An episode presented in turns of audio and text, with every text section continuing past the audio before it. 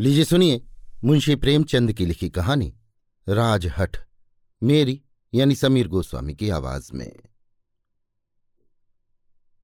दशहरे के दिन थे।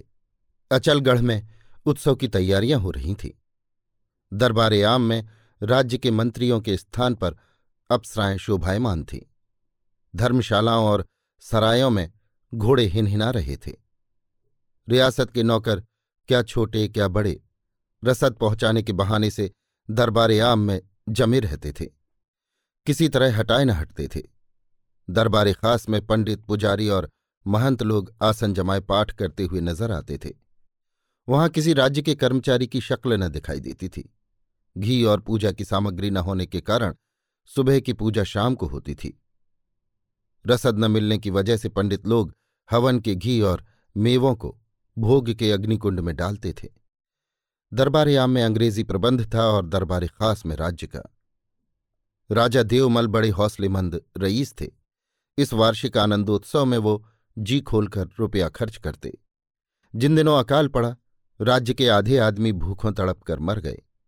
बुखार, हैजा और प्लेग में हज़ारों आदमी हर साल मृत्यु का ग्रास बन जाते थे। राज्य निर्धन था, इसलिए न वहाँ पाठशालाएँ थीं, न चिकित्सालय, न सड़कें।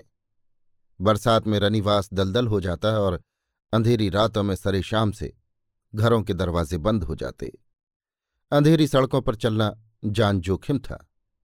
ये सब और इनसे भी ज़्यादा कष्टप्रद बातें स्वीकार थीं। मगर ये कठिन था, असंभव था कि दुर्गा देवी का वार्षिक आनंद उत्सव न हो। इससे राज्य की शान में बट्टा लगने का भय था। राज्य मिट जाए, महलों की ईंटें बिक जाए। मगर ये उत्सव ज़रूर हो।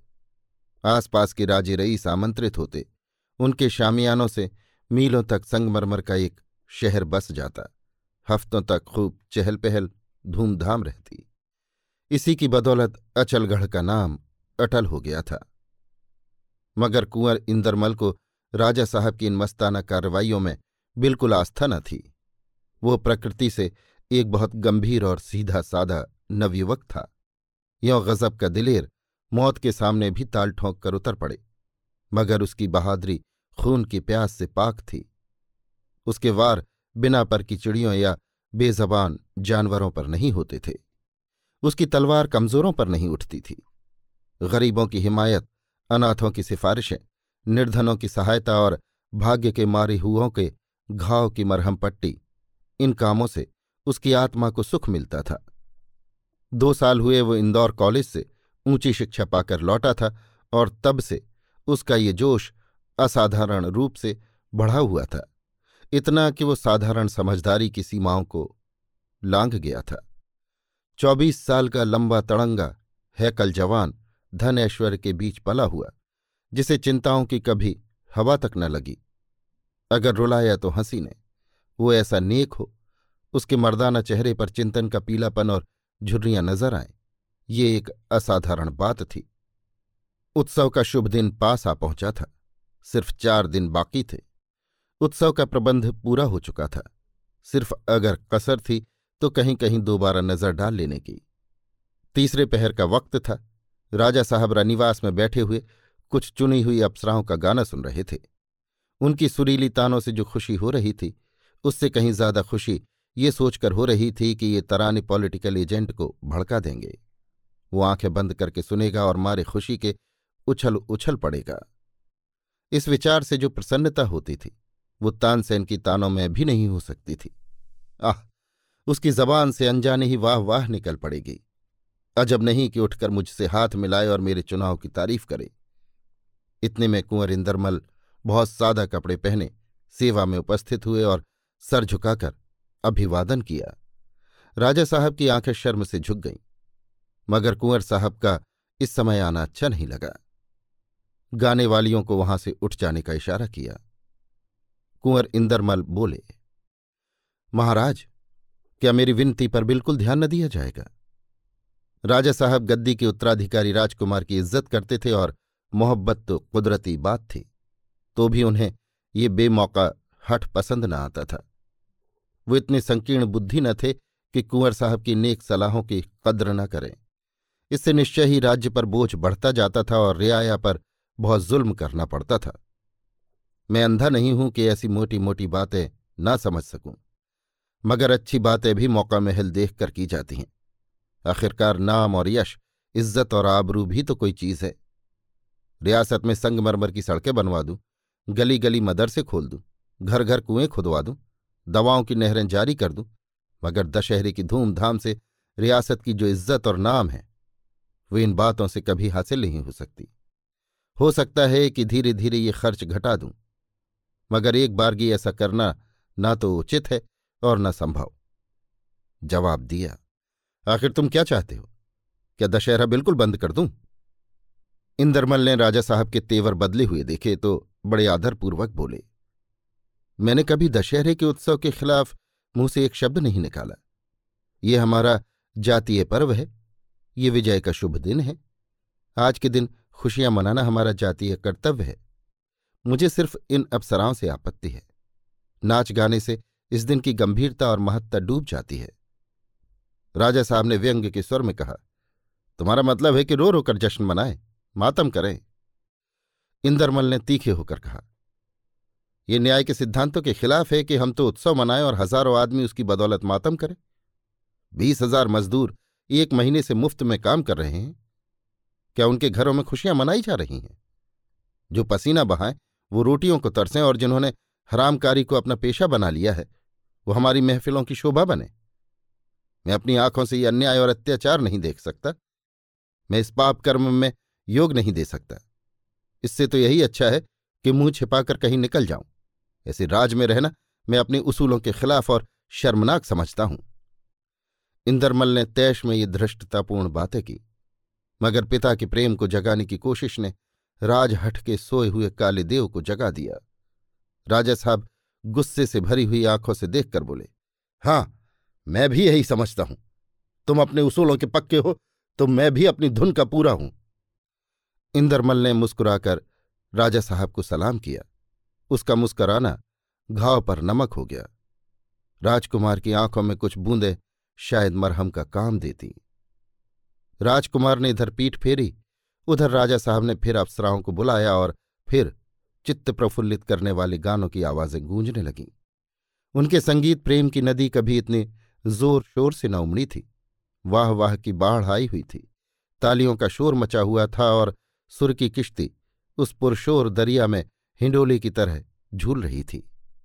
यहाँ तो नाच गाने का हंगामा गर्म था और रनिवास में रोने पीटने का। रानी भान कुंवर दुर्गा की पूजा करके लौट रही थी कि एक लौंडी ने आकर ये मर्मांतक समाचार दिया। रानी ने आरती का थाल ज़मीन पर पटक दिया। वो एक हफ़्ते से दुर्गा का व्रत रखती थी मृगछाला पर सोती और दूध का आहार करती थीं। पाँव थर्राए, ज़मीन पर गिर पड़ी। मुरझाया हुआ फूल हवा के झोंके को न सह सका। चेरियाँ संभल गईं और रानी के चारों तरफ़ गोल बांधकर छाती और सिर पीटने लगीं। कोहराम मच गया। आँखों में आँसू न सही, आंचलों से उनका पर्दा छिपा हुआ था, मगर गले में आवाज़ तो थी। इस वक्त उसी की ज़रूरत थी, उसी की बुलंदी और गरज में इस समय भाग्य की झलक छिपी हुई थी। लौंडियाँ तो इस प्रकार स्वामी भक्ति का परिचय देने में व्यस्त थीं और भानकुंवर अपने ख्यालों में डूबी हुई थी। कुंवर से ऐसी बेअदबी क्यों कर हुई? ये ख्याल में नहीं आता। उसने कभी मेरी बातों का जवाब नहीं दिया। ज़रूर राजा की ज्यादती है। उसने इस नाच रंग का विरोध किया होगा। करना ही चाहिए। उन्हें क्या जो कुछ बनेगी बिगड़ेगी उसके जिम्मे लगेगी? ये गुस्सेवर हैं ही। झल्ला गए होंगे। उसे सख्त सुस्त कहा होगा। बात की उसे कहाँ बर्दाश्त? यही तो उसमें बड़ा ऐब है। रूठ कर कहीं चला गया होगा। मगर गया कहाँ? दुर्गा, तुम मेरे लाल की रक्षा करना। मैं उसे तुम्हारे सुपुर्द करती हूँ। अफसोस, ये गजब हो गया। मेरा राज्य सूना हो गया और इन्हें अपने राग रंग की सूझी हुई है। ये सोचते सोचते रानी के शरीर में कपकपी आ गई। उठकर गुस्से से कांपती हुई वो बेधड़क नाच गाने की महफिल की तरफ़ चली। करीब पहुँची तो सुरीली ताने सुनाई दी। एक बर्छी सी जिगर में चुभ गई। आग पर तेल पड़ गया। रानी को देखते ही गाने वालियों में एक हलचल सी मच गई। कोई किसी कोने जा छिपी, कोई गिरती पड़ती दरवाजे की तरफ़ भागी। राजा साहब ने रानी की तरफ़ घूर कर देखा। भयानक गुस्से का शोला सामने दहक रहा था। उनकी त्योरियों पर भी बल पड़ गए। खून बरसाती हुई आँखें आपस में मिली। मोम ने लोहे का सामना किया। रानी थर्राई हुई आवाज़ में बोली, मेरा इंदरमल कहाँ गया? ये कहते कहते उसकी आवाज़ रुक गई और होंठ काँप कर रह गई। राजा ने बेरुखी से जवाब दिया, मैं नहीं जानता। रानी सिसकियाँ भरकर बोली, आप नहीं जानते कि वो कल तीसरे पहर से गायब है और उसका कहीं पता नहीं? आपकी इन जहरीली नागिनों ने यह विष बोया है। अगर उसका बाल भी बांका हुआ तो उसके जिम्मेदार आप होगे। राजा ने तुर्शी से कहा, वो बड़ा घमंडी और बिन कहा हो गया है। मैं उसका मुँह नहीं देखना चाहता। रानी कुचले हुए सांप की तरह ऐंठ कर बोली, राजा, तुम्हारी जबान से ये बातें निकल रही हैं। हाय मेरा लाल, मेरी आँखों की पुतली, मेरे जिगर का टुकड़ा, मेरा सब कुछ यों अलोप हो जाए और इस बेरहम का दिल जरा भी न पसीजे। मेरे घर में आग लग जाए और यहाँ इंद्र का अखाड़ा सजा रहे। मैं खून के आँसू रोऊं और यहाँ खुशी के राग अलापे जाए। राजा के नथ ने फड़कने लगे, कड़क कर बोले, रानी भान कुंवर अब जबान बंद करो। मैं इससे ज़्यादा नहीं सुन सकता। बेहतर होगा कि तुम महल में चली जाओ। रानी ने बिफरी हुई शेरनी की तरह गर्दन उठाकर कहा, हाँ, मैं खुद जाती हूँ। मैं हुजूर की ऐश में विघ्न नहीं डालना चाहती, मगर आपको इसका भुगतान करना पड़ेगा। अचलगढ़ में या तो भानकुंवर रहेगी या आपकी जहरीली विषैली परियाँ। राजा पर इस धमकी का कोई असर न हुआ। गैणे की ढाल पर कच्चे लोहे का असर क्या हो सकता है? जी में आया कि साफ़ साफ़ कह दें, भानकुंवर चाहे रहे या न रहे, ये परियाँ ज़रूर रहेंगी। लेकिन अपने को रोक कर बोले, तुमको अख्तियार है, जो ठीक समझो वो करो। रानी कुछ कदम चलकर फिर लौटी और बोली, त्रियाहट रहेगी या राजहट? राजा ने निष्कंप स्वर में उत्तर दिया, इस वक्त तो राजहट ही रहेगी।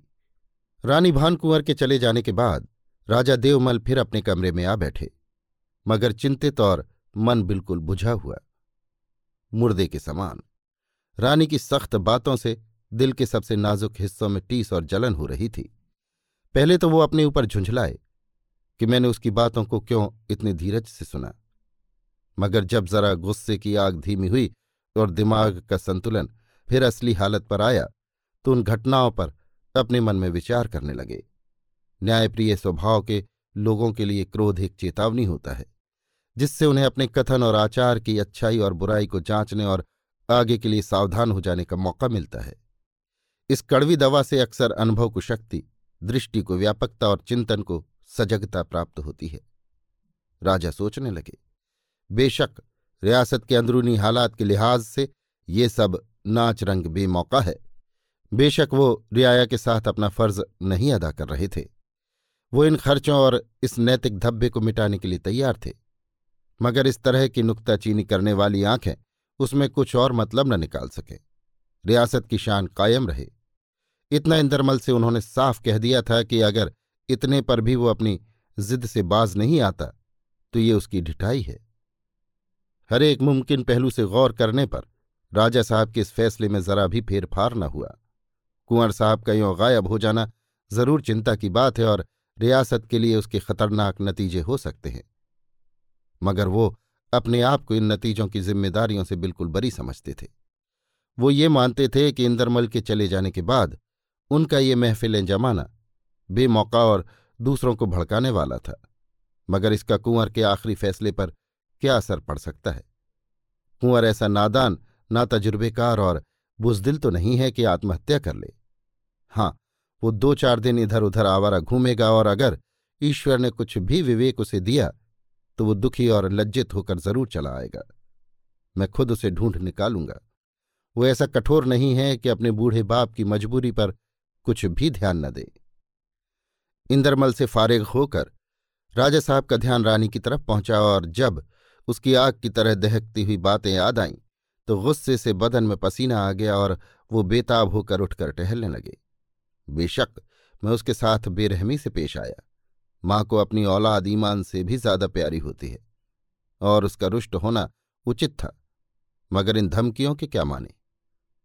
इसके सिवा कि वो रूठ कर मैके चली जाए और मुझे बदनाम करे, वो मेरा और क्या कर सकती है? अक्लमंदों ने कहा है कि औरत की ज़ात बेवफा होती है, वो मीठे पानी की चंचल चुलबुली चमकीली धारा है, जिसकी गोद में चहकती और चिमटती है, उसे बालू का ढेर बनाकर छोड़ती है, यही भानकुंवर है जिसकी नाजबरदारियाँ मोहब्बत का दर्जा रखती हैं। आह, क्या वो पिछली बातें भूल जाऊँ? क्या उन्हें किस्सा समझकर दिल को तस्कीन दूँ? इस बीच में एक लौंडी ने आकर कहा कि महारानी ने हाथी मंगवाया है और ना जाने कहाँ जा रही हैं। कुछ बताती नहीं। राजा ने सुना और मुँह फेर लिया।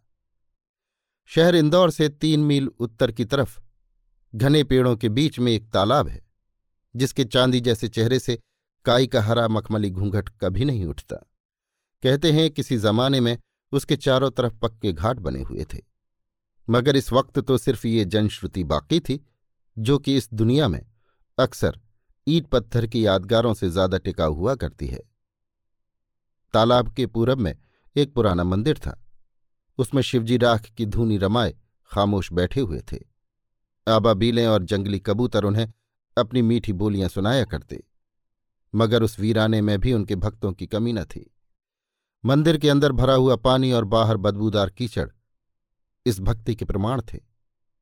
वो मुसाफिर जिस तालाब में नहाता, उसके एक लोटे पानी से अपने ईश्वर की प्यास बुझाता था।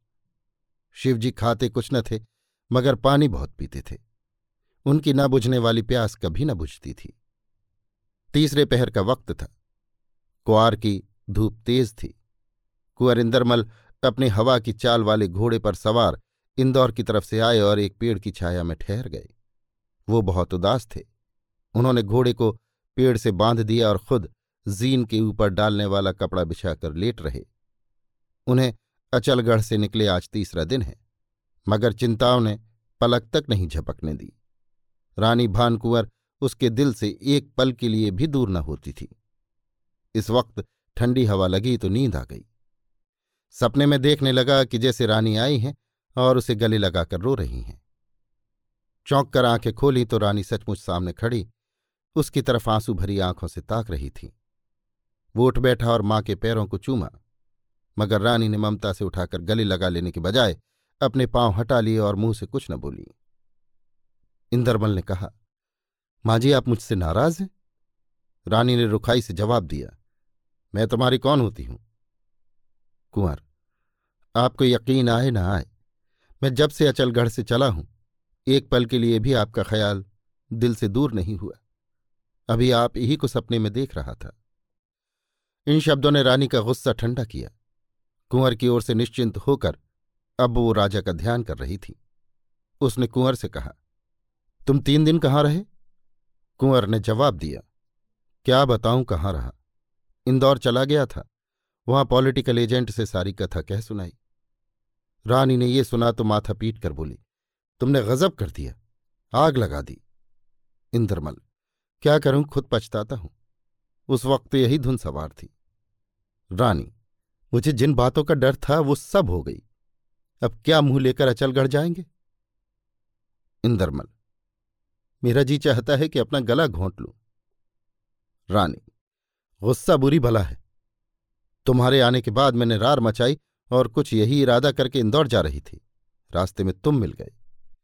ये बातें हो ही रही थी कि सामने बहेलियों और साड़नियों की एक लंबी कतार आती हुई दिखाई दी।